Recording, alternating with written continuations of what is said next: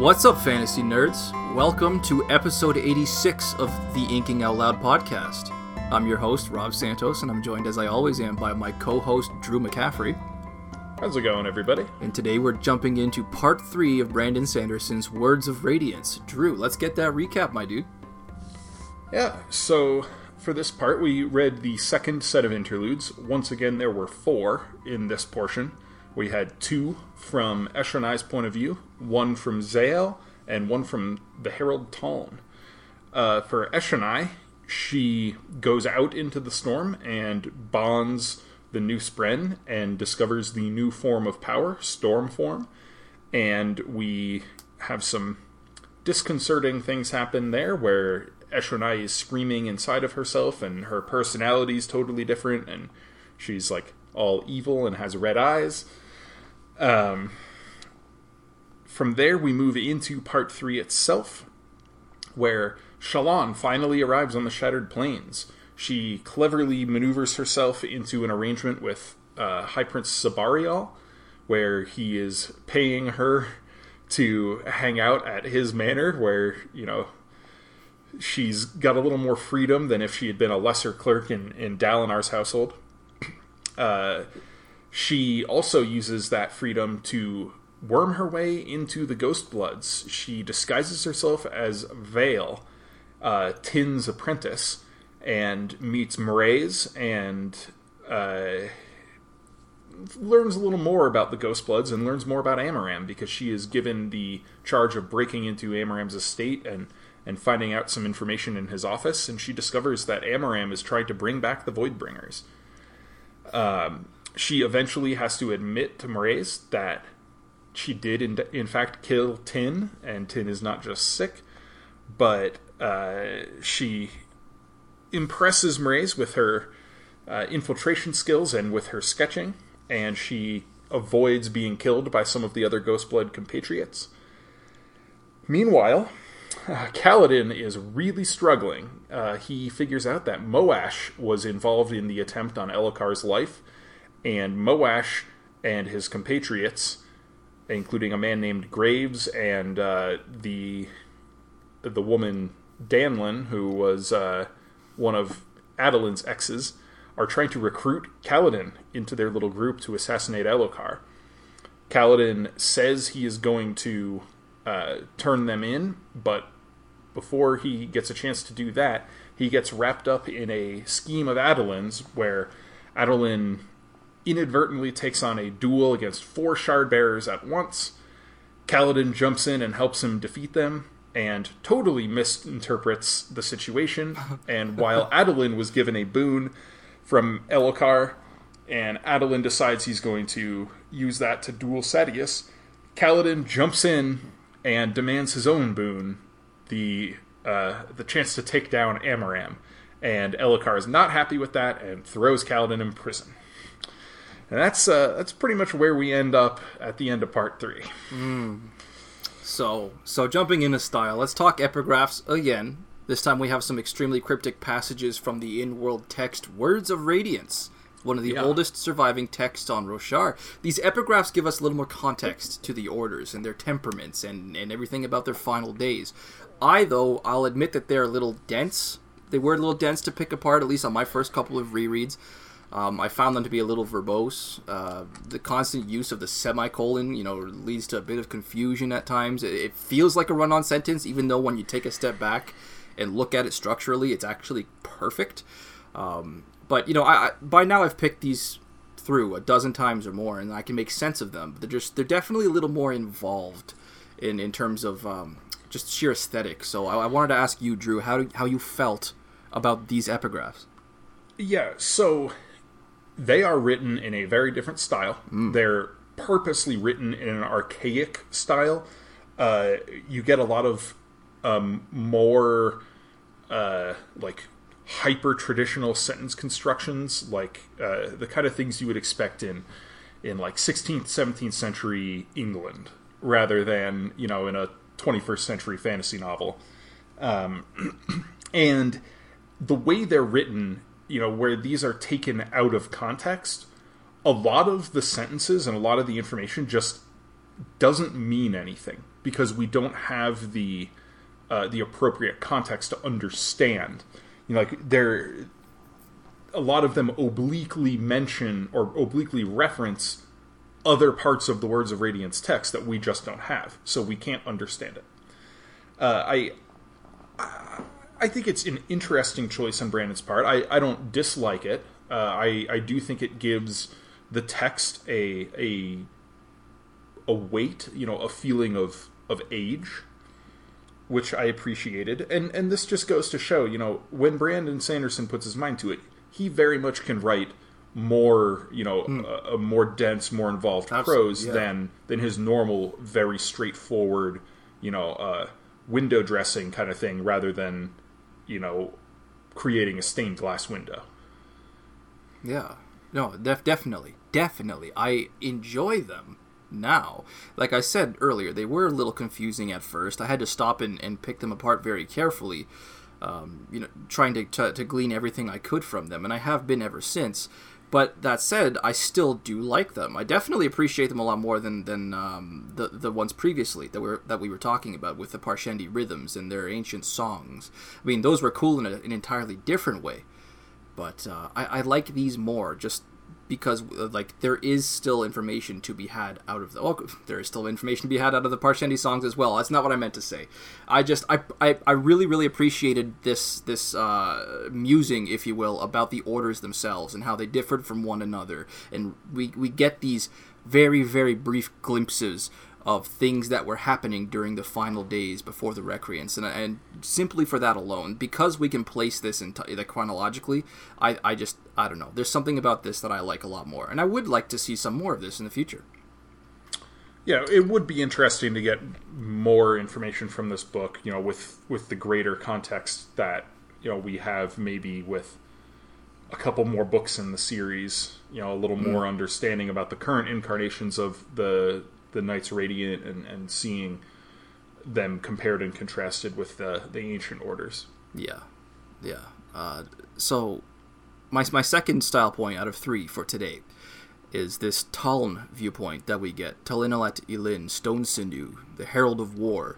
This the chapter that we got from his point of view is so brief, but it's so haunting.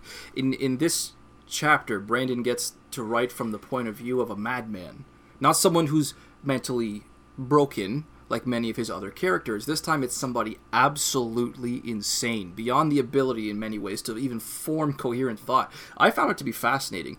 This mantra that he's repeating, which, you know, though it, it's broken, it gives us some more clues. The repetitive nature of certain thoughts and how they're on loop, how long it had been, how long it had been, how long it had been. I really, really like the aesthetic here, despite its really disturbing nature, or maybe because of its really disturbing nature. But I, I really think Brandon knocked this one out of the park. How about you, dude? Yeah, uh, I I don't disagree with that. Um, I I didn't have like you know a, a I didn't go nuts over the Taln interlude. I thought it was interesting the first time I read it, uh, uh, but I don't know. I thought the Zahel interlude was more more interesting. Did you know? Yeah. I can't say I honestly feel the same way. I mean, there's a lot more to get out of that one, yeah. but I don't know. Maybe it's just the aesthetic. Yeah, it could just be me. A yeah, yeah, for aesthetic. Yeah, for sure, for sure. Um, anything else you want to talk about style before I jump on my last style point? Uh, no, go ahead. Okay. Um, it's it's actually just one line, and it's it's not only great in and of itself. I mean, the context that it gives us is delicious, it's savory, it, it, but it's still delivered in this this dry way but more importantly, it's where Brandon specifically chooses to place this line. And this is right in smack in chapter 44, One Form of Justice. As Kaladin is watching Adolin and Renarin and Zahel train with the shard blades, from right beside him, Moash's voice. It was the king. He had my family executed. Like, Brandon places that little bit of revelation smack in the middle of where it doesn't belong. And because of that, the punch it delivers is so much more effective because you're not ready for it. In this moment, especially especially with my first read, I remember this very vividly. The reader is just as confused as Kaladin is. And it for me it took about the same few seconds to catch up you know, especially like with my writing mm. speed, my level of confusion and comprehension at that moment, it started to click in my mind at the same instant that Kaladin started to make that connection as well. And so, in a small way, even the immersion was on point here. It is. There's another moment where Sanderson does something like this expertly, and that's in Alloy of Law. But I'll wait until we get to our Cosmere wide spoiler discussion to get into that. But I love this moment. Yeah, yeah, that, that is a good point. I hadn't considered it in that way, but you're right. It uh, by by taking that line out of the initial context, away from the first conversation when Kaladin is trying to get it out of Moash, by having Moash say, you know, you know, no, like I'll not not now. I'll tell you. I'll tell you some other time. Yeah. Um,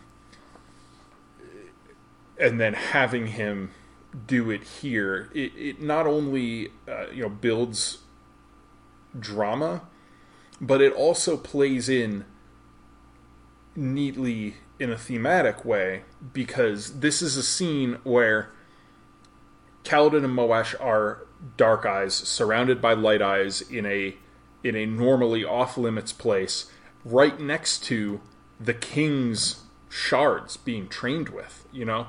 Like that there's it, it's this this juxtaposition of the plight of the dark eyes in the height of the power of the light eyes so it's very clever there hmm. agreed totally agreed man i loved it and somehow i always forget that it's coming when i'm reading this scene and it hits me again every single time. There's just something perfect about it. But um, yeah, yeah, that's yeah. the end of my style discussion. I'm ready to go into characters. Start with Kaladin, okay. of course. Sure. Yeah, let's start with Kaladin. Let's see, so much win, so much win out of Kaladin for this part, at least narratively speaking, for what I'm looking for. This here is my favorite Kaladin. The man who rises to the challenge to defend his ideals, who throws himself over the ledge and steps into the arena amongst four shard bearers, not counting Adolin and Renarin. I mean, this may be the single most excited moment I've ever had reading a Stormlight book. And, and, there I go again with grandiose words. I talk about my favorite book. I talk about my favorite character, my favorite opening scene, my favorite opening line I've discussed. But this is the single most physical reaction I think I've ever had reading a Stormlight book. For those in the know, Drew had me record a reaction video once when I read a certain moment at the end of this same book, at the end of Words of Radiance. But even that reaction, where I hollered and I threw my e-reader into the couch cushions and I ran across the, the my living room in my college apartment, even that wasn't as much of a physical reaction as I had in the moment where Kaladin whispers, "Honor is dead," but I'll see what I can do. If this goes badly, take care of my men, or whatever it is he says after that. And then we switch to Shallan's point of view very briefly. She's trying to pull together a plan as well. And then the scene ends, Shallan's scene there also ends with the six greatest words in this whole book someone else dropped to the sands. Just, I love that so much.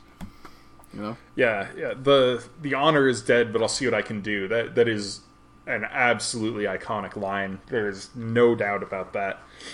Um, but I, I wanted to concentrate a little more on some of the Kaladin things earlier in this part because okay. Kaladin is awesome in in that duel until he's an idiot at the end of it, but yeah. before that, we see Kaladin really struggling. We see him really struggling not only with his you know his sense of duty, but with his oaths. You know that he's he's on the verge of going to try to sneak into Amaram's manor, surge bind in through the window and, and assassinate the guy. Like, uh, and and Syl convinces him, you know, after after he has his first time flying, and you know he's practicing in the chasms, jumping on the walls, and and then he finally lashes himself into the sky, and still convinces him, you know, no, don't don't go kill Amaram. you know, don't don't ruin this night with that. Um, you, you know we we get to see a really cool internal conflict playing out with Kaladin, where so much of what he has wanted is available to him now in all the worst ways. And then we see him make the decision at the end of this part no, I'm going to turn them in. Moash you're going to go out on patrol so you don't get caught up in this. I'm turning them in. And and and then and then after making that decision, he makes one more decision and he flips the other way. He gives in to the vengeance. He gives in to his his uh, problematic instincts and demands the boon after the duel and ruins it. Just ruins it. Yeah, I'll say I like I never really understood at first, and this is I want, I want to reiterate uh, at first. Um, the the frustration that a lot of fans I had heard that they had at Kaladin, like when he stepped up after the duel, like you said, and demanded that duel with Amaram, and just completely spoke their their wheel, which had momentum at this point. I'd heard a few fans express irritation with Kaladin over like screwing things up, as they put it. You know, right when things were working out, and I, and after the past few reads, I am finally starting to understand that frustration. Like I always thought, yeah, Kaladin's not a flawless character, but he follows his heart, and his heart is generally always in the right, you know, pointed in the right direction. But there are things he does simply without thinking. Like I, I mean, like in in a way that that's a reason why we like him so much. He's passionate. All the greatest things he has done, he did instinctively. He's not a man of thought. He's a man of action but unfortunately, that is a double edged sword. Or to put it yeah. in a way that Kaladin could understand, a spear with two points, one on each end. It, it was not a smart move, my dude. No. I, I love you, Kaladin, but goddamn, man, you guys had him. You lit, you had him, and I don't. I I right. can see that frustration now. Yeah, yeah, for sure. And it, and it just feels to me it, it it's more frustrating um, even beyond just like, oh, you ruined the the plan with the boon, you know, to corner Sadeas. It's more frustrating because he had just finally made a decision to step in the right direction before the duel, and now he's walking back that decision and making it worse. And you're like, ugh. I don't on, know man. if I agree with yeah. that because he thought in that moment he was still doing the right thing as well. He was just, I mean, he was caught up no, in the he, moment, as Dalinar he, said. But. He's trying to convince himself that taking vengeance on Amaram is doing the right thing. But this okay. whole time, Syl has been telling him, no, that's not what your oaths are. Who are you protecting? You're not protecting anybody. You're getting vengeance. Okay. Okay, and this, you know, actually, this this this brings to mind uh, something that she told him, I believe, in part two, when she told him, "You're not a skybreaker, Kaladin. Mm-hmm. This is not this is not your mo." Okay, mm-hmm. that's fair. That's a good point. I can I can absolutely accept that. Yeah, yeah. Um, I did have one one little minor note that I, I kind of laughed about. Um, okay. When Kaladin was training himself in the chasms and, and talking about how when he lashes himself, you know, he, he keeps stumbling and uh, and and and how it felt so unnatural and he had to like each time he would change orientation, he he had to like take some time to to get his head straight and figure it out. And and I just laughed because there was one line where uh, jumping onto the wall felt too unnatural. When he hit, it took time to orient himself. Um, and I, I don't know if you've read Ender's Game, Rob. I, I read it. I've read it twice. Once in high school, okay. and I read it once back in like 2011 when I was listening on an audiobook. I also I also saw the movie after that, but the the total amount that I can remember out of Ender's Game is probably 40 percent of that book. So well, well, maybe you'll remember this. I line. remember the zero G fights when they're the enemy's gate is down.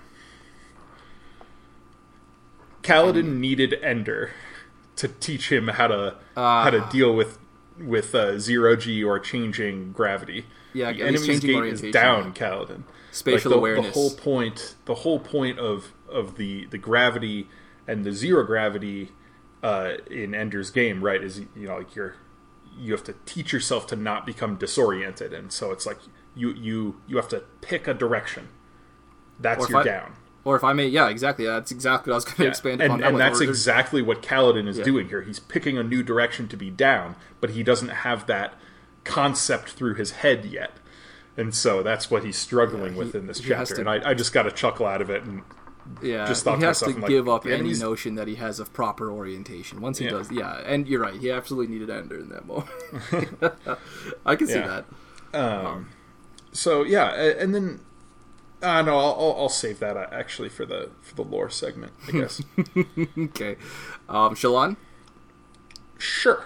Okay, so we have now, in in my opinion, um, the uh, palatable Shallan once more. She finally settles into the Shattered Plains and the politics there. She's actually getting things done rather than just surviving until the next day, which itself is is respectable. I can respect that, but I like seeing her being able to uh, to flex. If you will, her her stoic face at first, well, her stoic face when she delivers the news of Jasnah's death, to Navani and Elhokar, the way she maneuvers herself into that meeting and, and secures herself, you know, for the for the great for the most part independent lodgings, or making good on her promise to secure pardons for her men. That was a big deal, especially to me mm-hmm. back in the day. Like I was, I really just like Vathah, just like Gaz. I was kind of doubting her a little bit. I was like, how the hell do you actually plan on doing this? You don't know anything about Dalinar. You don't know what kind of man he is or what kind of man the king is.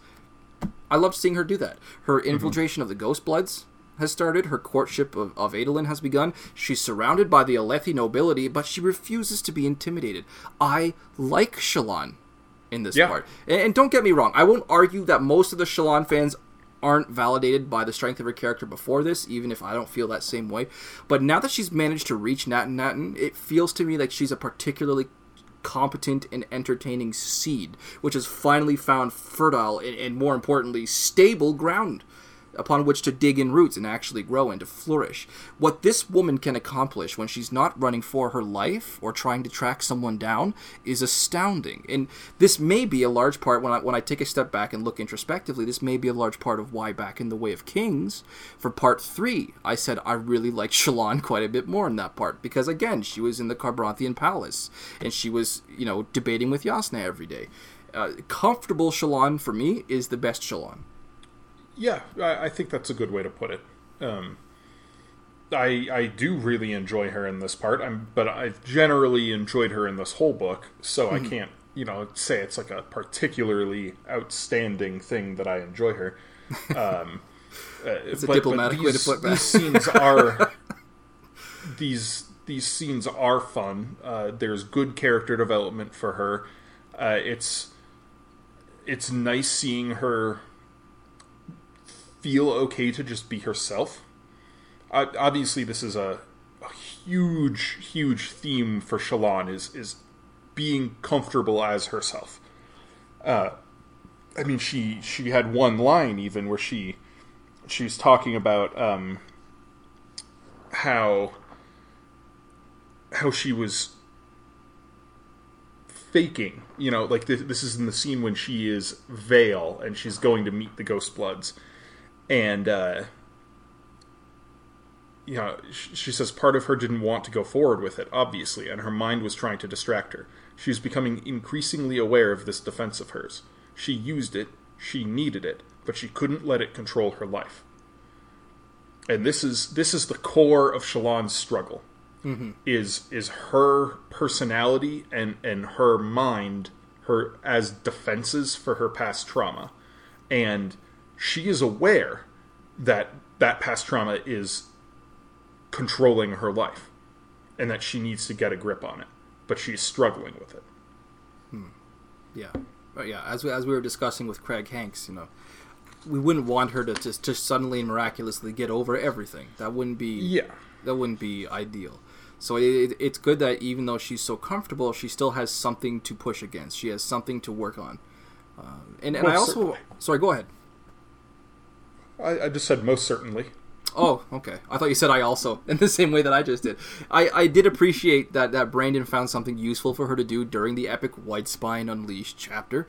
We have a hmm. powerful character, both you know, intellectually and magically, who finds herself because of her station as a woman in a Alethi noble society, effectively with her hands tied socially. She can't really jump into the action here, but she still manages to piece together some way of help, small as it is, sending Pattern down to distract one of the shard bearers, I think was a stroke of genius, in my opinion. Not necessarily on her part, but on Brandon's part. I feel like this scene would have it would have been missing something if if Shallan hadn't or I should say if she actually did spend the entire time just impotent.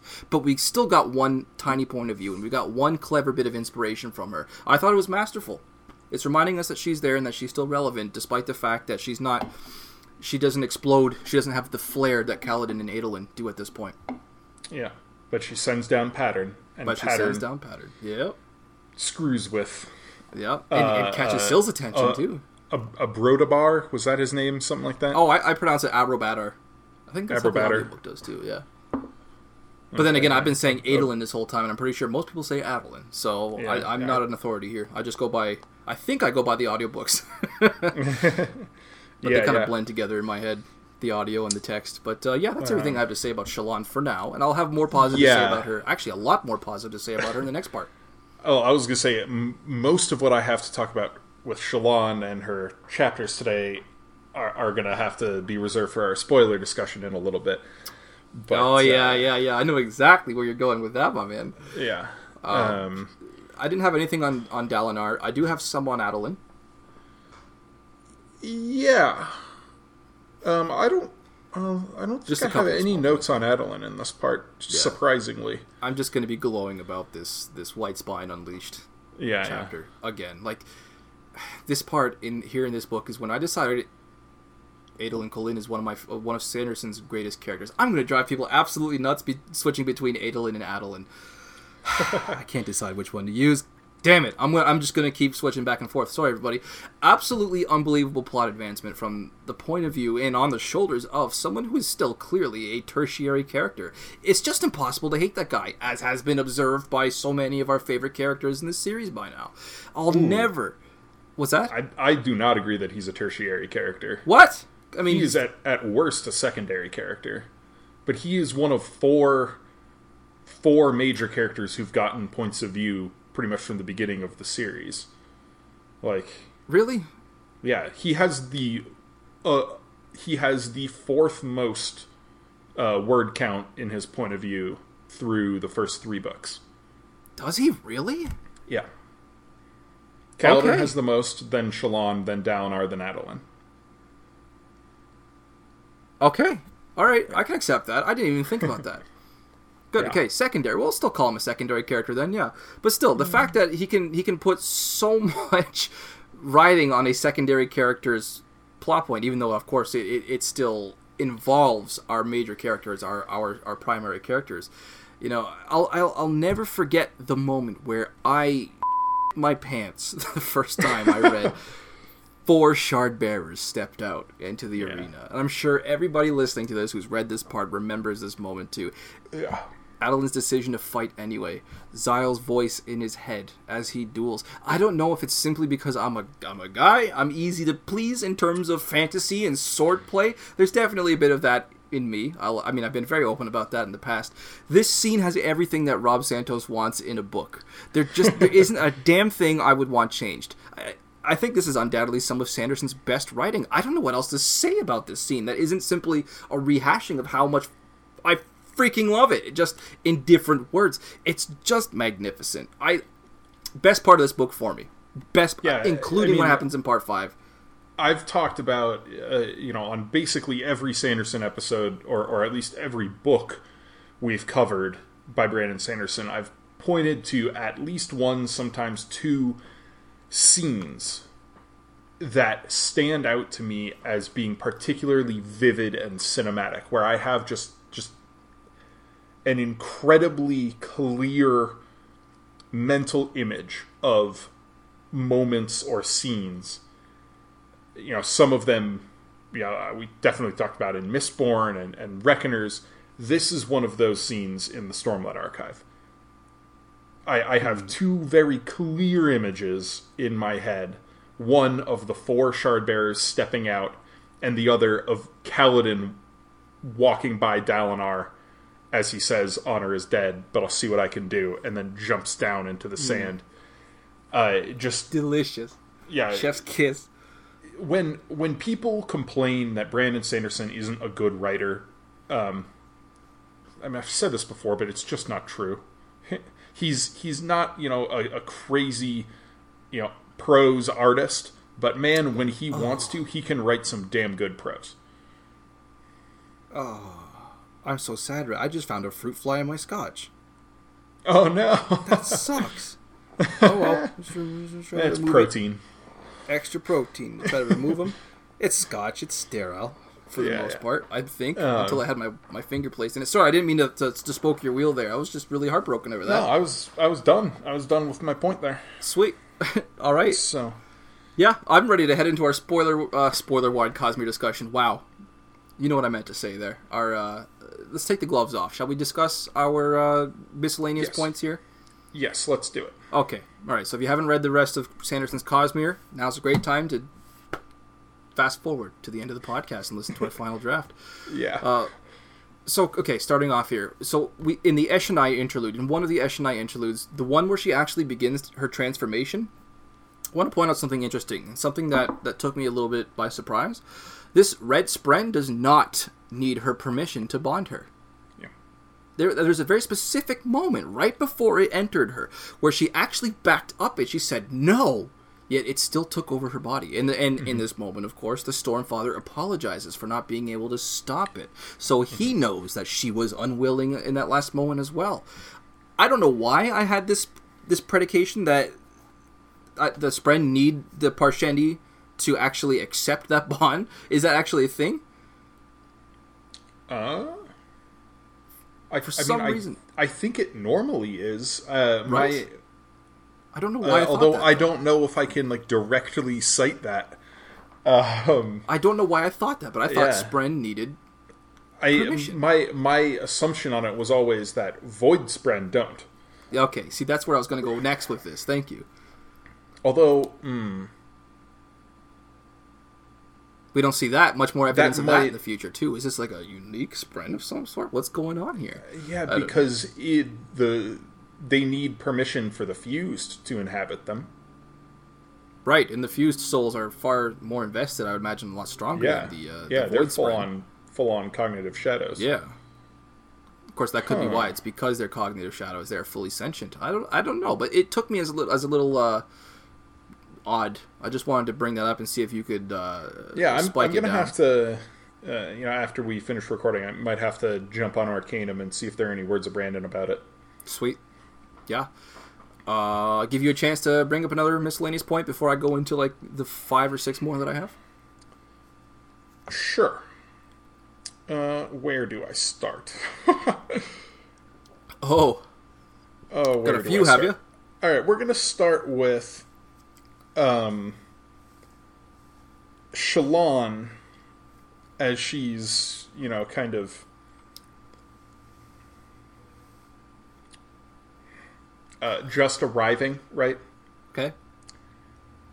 and she's In talking with pattern and and and you know like saying how like she's kind of rambling like talking herself through her plans like will i be able to convince dalinar to keep me to take me in all this stuff and pattern is just kind of like mm mm you know and then there's one point where pattern once again says mm and then he sounded drowsy though she didn't Oh. know if Spren could get tired. What the hell is this? I've heard this brought up before in uh, theory forums, and I, I myself, have. I mean, I don't even know how to begin how in explaining how little of an idea I have to put forward here. I, I just chalk it up to um, a weird little bit of description, like a, a quirk in description. I, I personally don't feel like there's anything happening here, but I definitely have heard this brought up by those who know more about the Cosmere than I do. Now, including Like- Drew McCaffrey. I really like- had nothing. I my gut on this is that this seems like something that would happen to a Spren maybe if their knight is skirting the lines, breaking an oath, or eh. or or at least stretching an oath. But that's not at least that I can tell. There's nothing like that going on with Shallan here. I do not understand what this might be. Yeah, we never really saw that with with with Syl when Kaladin was overtly kind of backpedaling on his Well, we- oaths as we well. get- she just we became less aware. similar things. Yeah, we get similar things. Like She this became- could be him. Uh, like my my thinking on this is that this is pattern like becoming slower of thought because she's doing something that's damaging the bond. Okay, But I don't know actually. what she could be doing here that would be damaging the bond. You know, what? I was out, I I, was about to offer a small counter, perhaps in that you know Syl didn't appear to react this way when Kaladin was reneging on his bond. She just became uh, more absent-minded. She became slightly less sentient, but she didn't appear to be tired at all. But that could also just be a quirk of Windspren. They are joyful and, and playful and pranksters by nature. I mean, Mm-hmm. with with with cryptic, I mean, a cryptic with cryptics, logic is a big part of their entire mo, and so for I can imagine their brain power, or at least their intellect, receding a little bit if the bond wanes. I mean, Yeah. you might be onto something there. You, you definitely have more of an of, of, of a theory than I do. I have absolutely nothing, and I can see, I can see. I think you're headed in the right direction, yeah, but I, I uh, wouldn't even imagine. So, uh, for any of our listeners, if you have any ideas on this, uh, comment online on our you know on our Facebook page or on our Twitter. Let us know what you think. I didn't want to keep sipping on the fruit fly scotch, so I just kind of gulped it all in one go. So I apologize to our viewers from here on out if I'm going to be uh, slurring my words a little bit. Okay, so I have I have another Shallan thing here. Oh yeah. Oh, I know what it Uh. I think. Uh, is in a conversation with Balat, where she Oh. just says straight out, "He did kill mother," talking about her father, right? Did She's she? like, "He didn't kill mother." Shallan Oh, said didn't- softly. "Oh," Balat snorted. Then what did happen? And she, you know, she like refuses to let herself think about it, and and you know, Again. silence returns in, in this. Yep. Um, I don't know about you, but like the first time I read this book, that line, immediately I was like, "Oh, Shallan killed her mother." No, I, I didn't know at all. I had no idea myself. I can I'm man enough to admit that this one went right over my head. I did not find that out until I read it. Hmm. So I'd just say bravo for catching on to that so early. I can see where how you'd get to there when when I mean, what context do we have about what happened that night? We know that Shallan was there. We know that the mother was killed, and we know that Lin Davar was there. And so if Lin Davar didn't kill her, I can see how that extension logically means that Yeah, Shallan the- did, especially considering she, you know, we There were four people present. Oh, and right? Drader. Pardon me, there was Drader. Yeah, but we know that he's Shallan's parents, Shallan's mother's lover, and Shallan. Yeah, And but if we know that Shallan's father didn't didn't kill her, presumably she didn't commit suicide, and Mm-hmm. that basically leaves Shallan or her mother's lover, and it just like the way the way that this scene was framed here. The first time I read it, I was just like, "Oh, oh yeah, totally." like Shallan definitely Yeah, killed her. I think that was just an astute shot that you made there. That was very nice, and you had all the context necessary. I just, I don't know, I wasn't, uh, I wasn't able to put it together myself. That one went over my head okay. first time, obviously. Um, yeah. All right. Uh, how about you take one? Okay. Let's discuss um, the ch- the epigraph of chapter forty one. Okay. and Chapter 41. I'm I'm going to read it. I have it open right here. Oh, I actually have this one highlighted as well. I figured you would. This act of great villainy went beyond the impudence with which had hitherto been ascribed to the orders, as the fighting was particularly intense at the time. Many attributed this to a sense of inherent betrayal, and after they withdrew, about two thousand made assault upon them, destroying much of the membership. But this was only nine of the ten, as one said they would not abandon their arms and flee, but instead entertained great subterfuge at the expense of the other 9 Mm-hmm. This is our first hint, at least the, the first one I can think of, that these Skybreakers are still around and they are keeping to their oaths. And Yes. here's a little teaser. I, I, Rob Santos, myself, I got into a bit of a spat with another member on our Cosmere Theories page over this one at one point in time. Once we get the confirmation in Oathbringer about Shallan's older brother, Helaran, eh, I'll, I'll, I'll be elaborating upon this in the future. One guy tried so hard to argue that my proposition that Helaran was a proto Skybreaker, this is before Oathbringer was released, my proposition that he was not only uh, like uh, involved, but he was actually a proto radiant at that point. This guy kept arguing that not only was I wrong, but I also didn't have enough information to even form this theory logically. I won't out him by name, but I will go a few minutes of gloating into it on one of our Oathbringer episodes coming up. I was right, and I had the the context necessary because I guessed it right, you smarmy prick. That's just what I'm going to Oh leave that.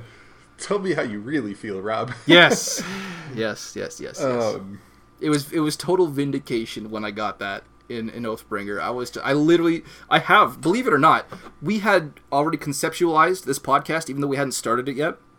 By the time Oathbringer was released, and so as I was reading through Oathbringer, I was writing down literally first read impressions, and I have that note file still right here on this phone that I'm showing you. And one of those, one of those impressions was generally calling him out by name and saying, "Oh, what is up, blank blank?" Because I have his name here on my phone. I remember his name.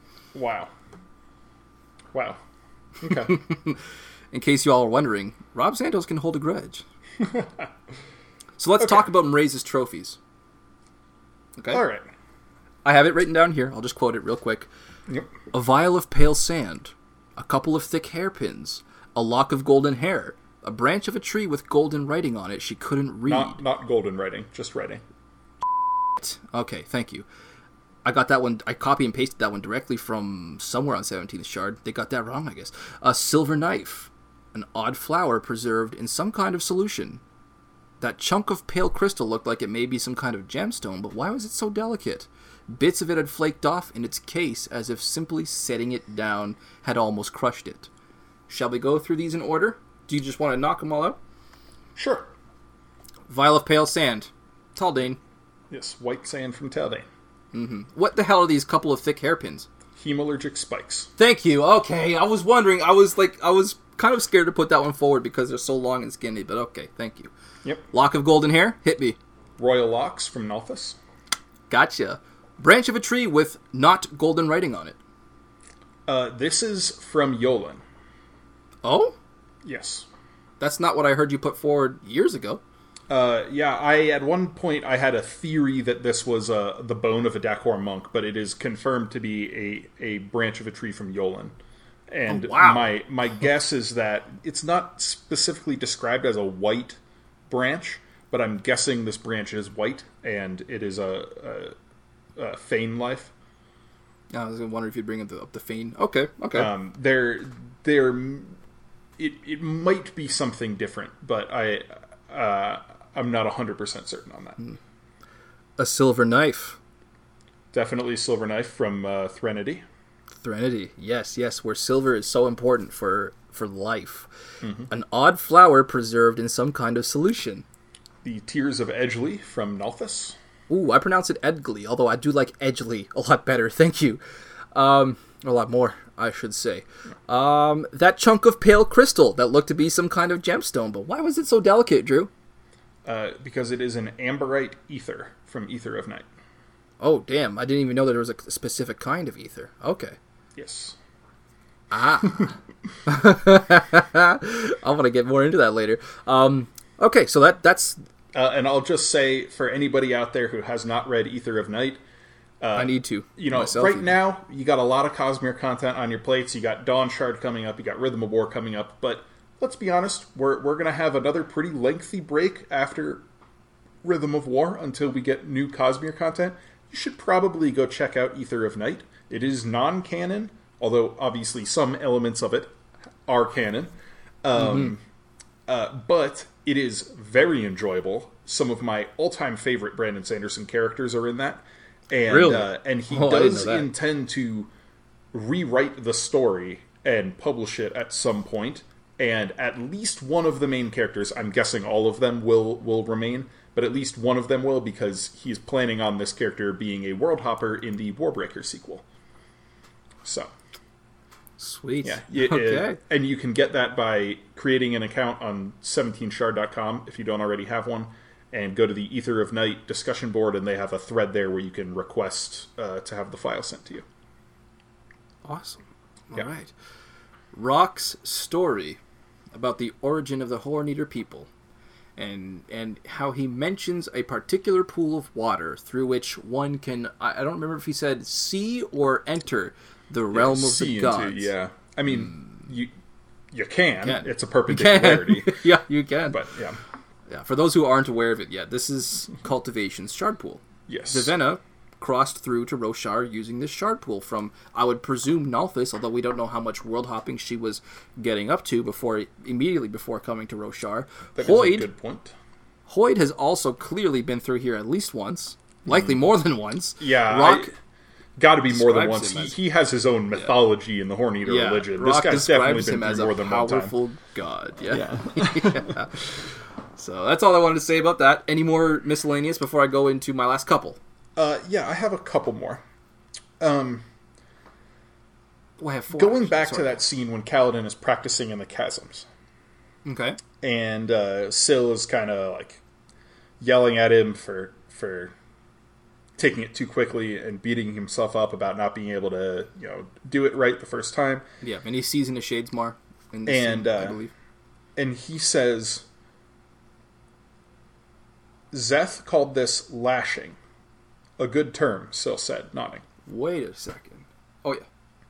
How the hell does Kaladin know what Szeth's name is? Oh damn! I thought you were about to say, "How does Kaladin know what a lashing is?" But no, because I was about to say, "Well, Szeth said I lashed you to the sky." You're right, though. Wait, wait, wait, no, no, no. He Oh no, though he, doesn't- didn't say I am Szeth, sons. I am Szeth, truthless. He just kept saying they named me truthless. You're Yeah. right. How the hell does he know and that? and everybody knows him as the assassin in white. Like, uh, un- unless I'm forgetting something, Szeth's name is not common knowledge. No, it's not. So I I think this may have been a uh, an inconsistency that slipped through the the beta read cracks. I don't know. This seems so glaring, though. I mean, I didn't catch on to it until just now, but I'm not a particularly astute person myself. Um, there has to be a reason. There's no way that just that just slipped by everyone. Yeah. So uh, I mean, some things like this happen. Uh, but yeah. So for for our listeners, if anybody has an answer to this question, if if I'm forgetting about a scene earlier in the book where the Alethi knows Szeth's name or or something like that, let us know. But uh, as it is now, I'm pretty sure this is a mistake. Okay. Damn, that's that's a damn nice catch. Yeah. Is this one that you just caught, or is this something that you've been sitting on for a while? Uh, I I just caught it on this read, but this is only my third read of Words of Radiance. So Because I've legitimately had the moment where I go, well, how does Kaladin know the term lashing? And then after a few more reads, I realize, oh no, Szeth says to him, "I lashed you to the sky. Yeah. This is impossible." Yeah. But and that's exactly what I thought you were about to say. But when you whipped out, how does he know Szeth's name? I was, com- I, I have nothing. yeah. So I have a I have a few more. All right, sweet. So do I. Awesome. I like that we both have a few more. Hit me up, dude. Uh, the scene where Hoid is their carriage driver and then he disappears and there's a, a Ah. different dude with an accent Kaladin did not recognize. I needed an objective frame of reference by which to judge the Um, experience of your company. I think it was. Yeah. What? No. Oh, you, the different different scene. This is when Kaladin and Adolin and Shallan are in the carriage. Sorry, you're you're right. You're right. Yeah. Kaladin talks to him very briefly. Yeah, I just Um, I'm and yeah. And Hoid like disappears and there's a different guy driving the carriage Mm. after that. And the guy had an accent Kaladin didn't recognize. Um I do think this guy is a world hopper. No, he is not Wayne. Oh, oh my God! Somebody actually put that forward. Oh, tons of people want this guy to be Wayne because he has a hat. But there's there's almost in no way the the timelines here work. Wayne is young in Era 2. I'm gonna take a screen cap of my face of disappointment right now. and and we do have word of Brandon that Wayne, as of Era Two, has not world hopped before. He is native to Scadrial. He hasn't been gallivanting across the Cosmere. Um, but but I do think the line that he had an accent Kaladin didn't recognize. I do think that is a uh, a signifier. Sure. Yeah, it seems like an odd detail to just throw in there. Yeah. However, since you brought up the other carriage driver scene with Hoid, Inadvertently. uh, where the guy says Hoid hopped out of the wagon and found a rock, and then, quote, he hit himself on the head with it, Your Majesty. Did it three or four times. Came right back to the wagon with an odd grin and said, um, yes? Well, he said that he'd needed Uh, I had this remembered for you. He said I needed an objective frame of reference by which to judge the experience of your company. Somewhere between four and five blows, I place it. Okay. This is, you know, like, this is a funny, chuckle little scene, right? However, how can Hoid hit himself with a rock? Because he's not damaging someone else.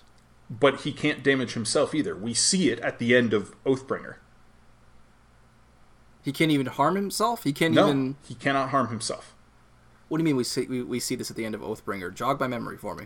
Uh, he like has somebody else pull his tooth for him Oh, because he can't do it because it would hurt himself. and, and we know for a fact that was explicitly stated in the text that the reason he did that, not for a goof, was because he can't remove it himself.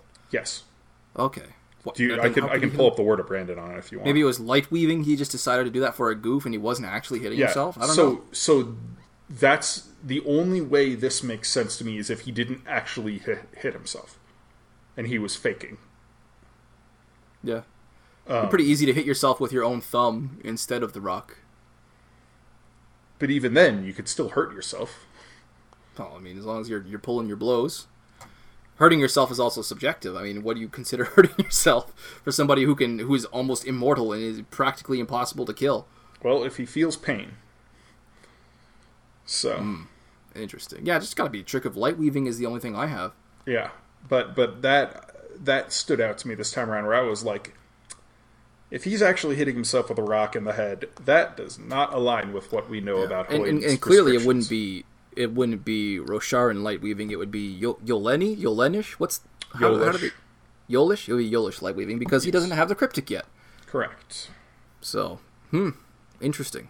Um, and and I don't believe it was Yolish light weaving because Yolish light weaving generally requires uh, music and a particulate matter like dust or sand. Really? Oh my god! I just learned that. That's why all the like. It, okay, we're gonna Uh, go it's- into it's all some coming deep, together now. unpublished lore things. Hoid is a Jesk, Yeah. uh, which is like a, a kind of magical storyteller, and their Mm-hmm. whole thing is that as they tell their stories, they play music and use light weaving with generally like sand or dust or smoke or something like that to enhance the story. That's Oh why all the times we see Hoid light weaving, Oh my he's God. telling a story. Oh my god. Warbreaker when he's dropping the sand in, in in the chasms in the Way of Kings when he's standing Mm-hmm. over a, from the a fire? fire. And you then just blew my mind. Yeah. So, uh, I only have one more miscellaneous thing, and it is once again. I mean, maybe this is just like the how I have changed as a reader since begin beta reading and gamma reading for Brandon Sanderson. But I'm going to read a quote from Adolin okay. after Elhokar offers him a boon. For my boon, Adolin shouted to the quiet arena, I demand the right of challenge. I demand the chance to duel High Prince Sadeas.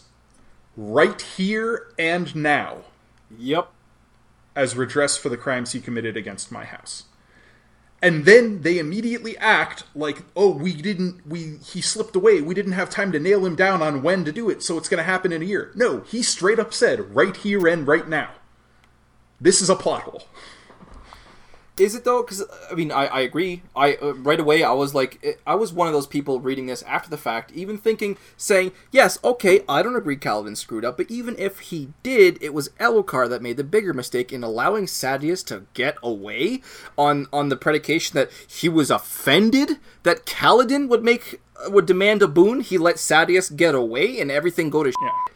I, I absolutely I was I was there, but at, the same time, I think that is still a justification, though. Like the official justification is that Kaladin's demanding of his boon kind of nullified everything because of how inappropriate it was. It's stupid, but Well, but it clearly didn't nullify everything because they're still holding Sadeas to the duel. That's they just true, let he- Sadeas decide when it's going to happen, which makes yeah, no sense. Sadeas- since the time and place was spoken in the boon in front Right. of dozens, if not hundreds, of yeah. people. It's just once Sadeas is surrounded by his guards, he can make that demand because he outnumbers the Kholins, right? Hmm. But, But that's yeah, not that's, that's not the frame of it. The frame of it is Yeah, oh it- well he got away before we could nail him down on the details. No, the details were already set out. maybe it was just the chaos, the literal chaos that broke out once the light eyes Jimmys were so rustled by a dark eyes making that declaration. It just broke out in pandemonium, and they physically couldn't reach Sadeas. I don't know, but you're absolutely right. It is frustrating. It seems to be. I don't want to say sloppy, but I don't know. It, it's it's hard to justify. It is. Yeah. Yeah. Um, I have four more points. They're all small though. Um, watching the world transform. That chapter there, as the Alethi nobility watches the high storm approach, Shallan is, for whatever reason, she is completely transfixed by the storm wall. She can see lights. She very specifically describes lights in the mm-hmm. storm wall, and she specifically thinks something lived inside that storm or some such. I was paraphrasing there. I wanted to get your thoughts on that because I, I always thought there was still more to unravel about the high storms. I mean, we're only, I mean, at the time of this recording on September 24th, 2020, we're only three books in in terms of publishing. I would bet good money there's more about the high storms that we haven't unlocked yet. But it to me, it's moments like this, they read haunted somehow. Maybe maybe by cognitive shadows. I don't know. That's my best theory. But there's something else going on here, and I want to see what you'd make of it. Well, uh, I have two, mm, three things to say about that. Uh, One. I- there absolutely is more to high storms than we know about. Uh, it is a perpendicularity, but it doesn't act It's unstable, the way you right? would think a perpendicularity would, because we see a high storm go through Shadesmar, and they can't just hop back into the physical realm when it hits there. On top of that, we have the Storm Striders. We have no idea what those are. Okay. All right. Yes, yes, yes. There, there, there has been something, and this is what I originally thought when we talked about in, in the Way of Kings Part Two. Those red eyes outside the shutter that that that Words of Kaladin had. Part 2. Oh, shit. sorry. What did I say? Uh, Way of Kings. Yeah. Oh, yeah. There Um, you go again. well, so I have two more points on this. Go for it. what you said. There are weird Spren in the storm. And to your point about cognitive shadows, there are legends on Roshar that the ghosts of the Lost Radiants wander the high storms. Yes, yes. And Kaladin thinks about this. I believe it was also in the Way of Kings when he was uh, when we were when we were learning about how how the um, the Rosharans recharge their spheres. They leave it out at night. Sometimes they go missing. And there was this this quip, this line about um, our point of view character thinking that that was undoubtedly due to more worldly thieves. But that was where we had learned that, that there are these Rosharan legends that the ghosts of the lost radiants haunt the storms you know there's Yep. something going on here and it's creepy and i love it Yeah. We we will 100% be getting more more with the high storms as this series goes on. earlier in this episode i referred to another moment when i was talking about moash's epic. It was the king. He had my family executed. And it reminded me of this moment but i couldn't talk about it at that point because it requires cosmere wide spoilers. So now I'll, I'll clarify what it was now. Like a string breaking in the middle of a beautiful chord progression on a guitar. This other moment was during alloy of law when wax and wayne and marasi are brainstorming about the vanishers and waxilium's mansion. And wayne just cuts in to the middle of the conversation to say huh tea's poisoned and then he collapses to the floor and it kicks off an entire awesome action scene. Yeah. I don't know what it is about these moments, but I love them. There was another moment in Starsight which I got into as well, since it, but I, I'm not going to get. Sorry, which I said I, I, I will not get into since it's not Cosmere. But I feel like in that one, Brandon was a little predictable or maybe heavy handed with that same kind of punch. And if you want, you can hear my thoughts on that already. We've already recorded that episode 44 weeks ago, at least. It was episode almost 42 a year ago now. Wow. yeah, it was episode 42. It was Starsight. So uh, check out that episode if you would like to hear my thoughts on this particular moment because I do expand upon it in there. But I won't bring it up here because that's not Cosmere. Um, I want to talk about the bird that the Thaylen merchant has in the chapter Middlefest. Jackson Okay. of None. I just I just found this out today as I was doing a little bit of, of plot summary rereading just to make sure I was fresh on what part we were uh, covering for today. The name Jackson of None. It mimics the and this is directly copied from uh, Coppermind. Mimics the naming conventions used by humans in Shinovar. The name is likely a nod to Jeksun Sun Volano, Mm-hmm. From Way of the King's original Prime. name that Szeth had in the Way of Kings Prime. Yep. That's cool. I like that little bit of Easter egginess in there. Um, and my, my absolute last miscellaneous Cosmere wide spoiler point here, and I'm surprised you haven't brought this up yet. Um, I think it was in the same meeting, Middlefest. Uh, it was still a Shallan flashback chapter where, in a meeting with Lin Davar, Wit is present, and he dumps a pouch of powder into his own cup, and he drinks it. And according to Brandon, of course, we've had this confirmed for many, many years now. These were allomantic metals, and we, we were pretty sure that they are brass or zinc. Yes, that he was uh, altering the emotions of the people around him. Mm-hmm. Yeah. Yeah. and he was also very, very surprised to see Shallan, presumably because he was looking for her, but wasn't ex- didn't expect to see that it was her, whatever Yes. target he was looking for. Yep. There might have been allomancy involved here. Who knows? He may have been burning bronze, right? That would be bronze. Uh, I'm always getting. Well, no, it, this is more of a reference to his manipulation of fortune and how he Okay, knows where and when spiritual? to go places. Um, he he knows that he needs to be some places at certain times, but he doesn't know why. Yeah, and he's griped about And, not yeah. really knowing the reason why. Yeah. Okay. and he okay. like that he had this happen and that's why he went to Lin Davar's Middlefest fair uh, but he didn't know why. And then when he was going there that's when he talks about like oh well uh, once I knew I was heading this way and Helaran wanted me to you know wanted to get a message home I said I would take it. He was already planning on going there first before he got the message from Helaran because of this fortune manipulation. Yeah. um, I mean, I guess if we're if we're just going to point out like every single uh, you know Cosmere thing, we do have to point out Zahel is Vasher, and Oh, we did that last episode. Yeah. uh, but but it is way more obvious in in this section.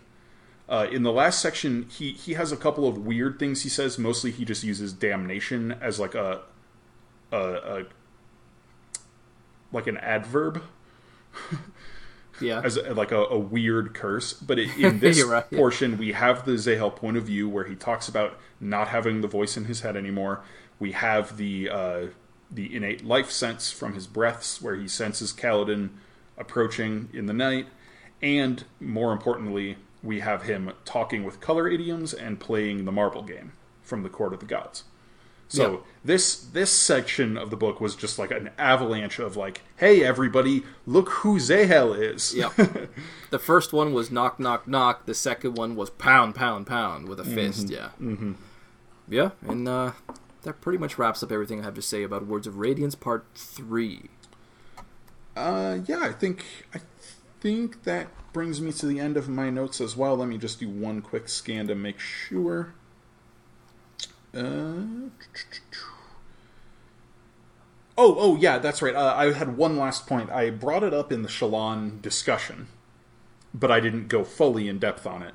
Uh, that line where she said she used it, she needed it, but she couldn't let it control her life. Oh my gosh, is it going to control her life? I don't know if anybody was paying attention, but during that moment, uh, I- or maybe even directly before that, you mentioned about uh, even in her past, Veil. she was thinking about her mother and, and something that she couldn't accept and couldn't approach mentally. She couldn't remember that, and I went again. Uh, yeah, that's Well, and and how this is the beginning of her splintered personalities, yeah. and how that is going to be very prevalent It's it's going going forward in the rest of this book and in It will. It's going to dominate her life going forward, and it's it's yeah, it's something that I've complained about obviously previously. I don't think I'll complain about that going forward anymore, just because I've made my feelings clear. And there's so much more positive about Shallan that I'm going to be talking about and Yeah. looking forward to. But yeah, I mean, I am absolutely right there. I was I I noticed that too. It's uh, ugh. right. yeah. Final draft. Uh, yeah. Final draft. Okay. I'll start. I What are you uh, drinking? A little something interesting today. I, I briefly mentioned it before when I had my fruit fly tragedy. Um, but I'll, before, like this requires a little bit of, of uh, context here. I, I, I made a slight mistake earlier in the podcast, not this po- episode, but previous episodes, when I promised I would have the perfect drink for Words of Radiance Part 3. turns out, after some more research, it wasn't as terribly clever as I thought. I, uh, first off, it actually the, the, the drink I was planning on mimicking doesn't happen in this part of the book. It's in the future. Um, but more importantly, what I had originally planned to bring was the closest thing that we, as a as a society, have to Horn Eater Shiki, and that was the vodka Caesar. I mean, like that's what I thought Shiki was, particularly after Lopen's cousin uh, added the spices Uh-huh. or whatever. I, I, I know Shiki is an alcoholic, but I could have sworn I'd heard something for many, many years before this. Every time, uh, something about cremlings in this same scene, and my brain went, okay, disgusting drink, fishy, and now it's spicy. It's got to be a vodka, or it's got to be a Caesar. so I was about to bring a vodka Caesar onto this episode, but it turns out, yeah, I was a bit off in my head, in my canon about Shiki. It I doesn't see. mention cremlings at all, and the spices were only added after Rock was finished making it. So it, obviously, it's not part of the original recipe. And as it turns out, Shiki is actually brown. It's not red. Oh, So, eh. Okay. I was like, ah, oh well. So what I brought today instead was my first taste of a cheap Scotch. I've been I've been eyeballing this for years. I haven't been able to tear myself away from the Glenfiddich long enough to actually yeah. try this. This here is a plain old Johnnie Walker Red Label. Ooh, It's about as cheap as Scotch gets. Yeah, and yeah. I mean, it's it's Scotch, so I already like it for that reason alone. But that said, it's a terrible Scotch. yeah, it's it's it's bad. about what I expected. It's pretty bland. Nothing really uh, stands out. If like if this Scotch, I wrote this down. If this Scotch were a Stormlight character, it would be an Aladar. You know, just meh. The the last time I had, last and only time I had Johnnie Walker Red Label, uh, I came away with it with the impression that it tasted more like tequila than it tasted like Scotch. It was not good. Yeah, like uh, I mean, I poured about uh, about a third of a glass here. I added a splash of water, as God intended, and then um, about a third of the way through that, I noticed a fruit fly in there, so I removed the fruit fly, and I didn't want to be Probably sipping made on it that taste all better. episode. So I just yeah, nice, solid burn. No, it's- so after I removed that fruit fly, I didn't want to be sipping on it all episode. I just downed it all in one go, and now I'm slurring my words. But I mean, it, I mean, it's it. Eh, nothing particularly special it- about that. But I've been drinking Johnnie Walker Red Label. Yeah, I'll, I'll say, just just go get a bottle of Johnnie Walker Black. It's I've had one Yeah. glass and I'm already hungover, so that'll, that'll give you an idea as to the quality of this yeah, yeah. particular Yeah, if you're gonna do Johnnie Walker, at least get a bottle of Johnnie Walker Black. It's still it's still affordable, and Oh, yeah. it is Yeah, but no, it's also quality. piss. It's also piss. No, no, no, no, no. Yeah, it's. I mean, I mean, it's not- twice the it's size for great, almost- but it's it's much better than the red.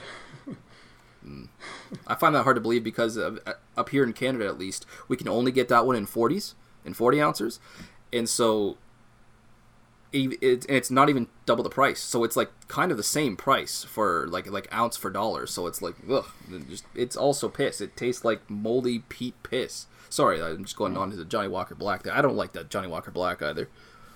Oh, okay, interesting. Yeah, What, I, I was I was okay with Johnnie Walker Black. Like Yeah? I said, it's it's still like on the lower end of scotches that I've had, but it was much Yeah, much it's better than the red. mid-range. Like I could Go to I go, go to a Glenfiddich if you have the extra ten or fifteen bucks. Sorry, go ahead. What did you bring? Uh, yeah, so I am drinking a Belgian wheat ale from Ology Brewing Company in uh, Tallahassee, Florida. As as uh, astute listeners may remember, I brought a beer from Ology on last week. Uh, this came in the same box from a very generous gentleman named Chris Martin. Last week it was Oh, yes. Reshi Isles for Rysn. This week it is for the Return of Hoid. This beer is called the King's Wit. Oh my goodness. I remember seeing a screenshot of that and being insanely jealous. Yeah. The Kings Wit. And Thank you. I, I Thank you, Chris Martin. I will say, um, I'm not a huge fan of Belgian wit beers. Uh, these these tend to be very estery, have a lot of that like banana clove flavor that comes like across that. Oh. to me as soapy. Not. Um, okay, I love that though myself. it, it's th- this one is drinkable though. I it, it does have that that estery profile, but there's a little more of like a citrus fruitiness to it, which I appreciate. Uh, it tastes closer to um, like a blue moon uh, than than like a really traditional Belgian wit. It, it's got it's got a little more that citrus orangey thing to it. It is only five percent, so you know I'm feeling normal. I've had about a third of the can so far, and I, I Oh, don't even feel Wow. like I've consumed any alcohol. my fruit fly was drunker than anyone that you'd have. yeah. Um, but yeah, I mean it's it's a it's a reasonably good beer if you like Yeah. that kind of Belgian wheat beer. If you like that banana, coriander, clove flavor, um, and you live near Tallahassee, I would highly recommend this beer. So I'll tell you something crazy. Something I've been actually dwelling on for the past two minutes and I've been focusing on. I've just now realized that you have the same fridge I do. Sorry for the non sequitur, but that, that was like. I'm just now noticing that. We've sat here in front of this, this, this thing here, this webcam, for dozens of weeks now. I've seen this a few times. I'm just now realizing that we have the same fridge. yeah, I, I don't normally record in my own house. I normally record at Pat's because he has all the the fancy fancy sound equipment. But uh, lately we have had to you know record with me at home. So It's a nice fridge, man. Rob's been staring at that refrigerator for for for like two minutes now, I've been staring at it and going, "Oh my god, how have I not noticed this yet?" Yeah, well, I think that uh, that brings us to the end of our coverage of part three of Words of Radiance. This Mm-hmm. has been episode 86 of the Inking Out Loud podcast. Next up, we will be finishing off Words of Radiance. Uh, we will be doing part four and part five. So tune in for that. If you want early access to that episode, check us out on Patreon, patreon.com slash inkingoutloud. All of our Patreon proceeds, as we've mentioned before, uh, go toward Pat, our sound engineer, and Danny, our wonderful artist, who has been killing it with these Stormlight thumbnails, by the way. Who's always been killing it with those? Oh, you mean with Stormlight, particular? Oh my god, Yeah, yeah. Um, I'm super excited to see what she cooks up for Oathbringer and for Rhythm of War. uh, so uh, yeah. So once again, that's patreon.com slash inking out loud. Check us out there if you want to support the podcast. As always, I have been your host, Drew McCaffrey, and with me is my co-host, Rob Santos. right here. Thanks for joining us, and we'll catch you next time. Goodbye, everyone.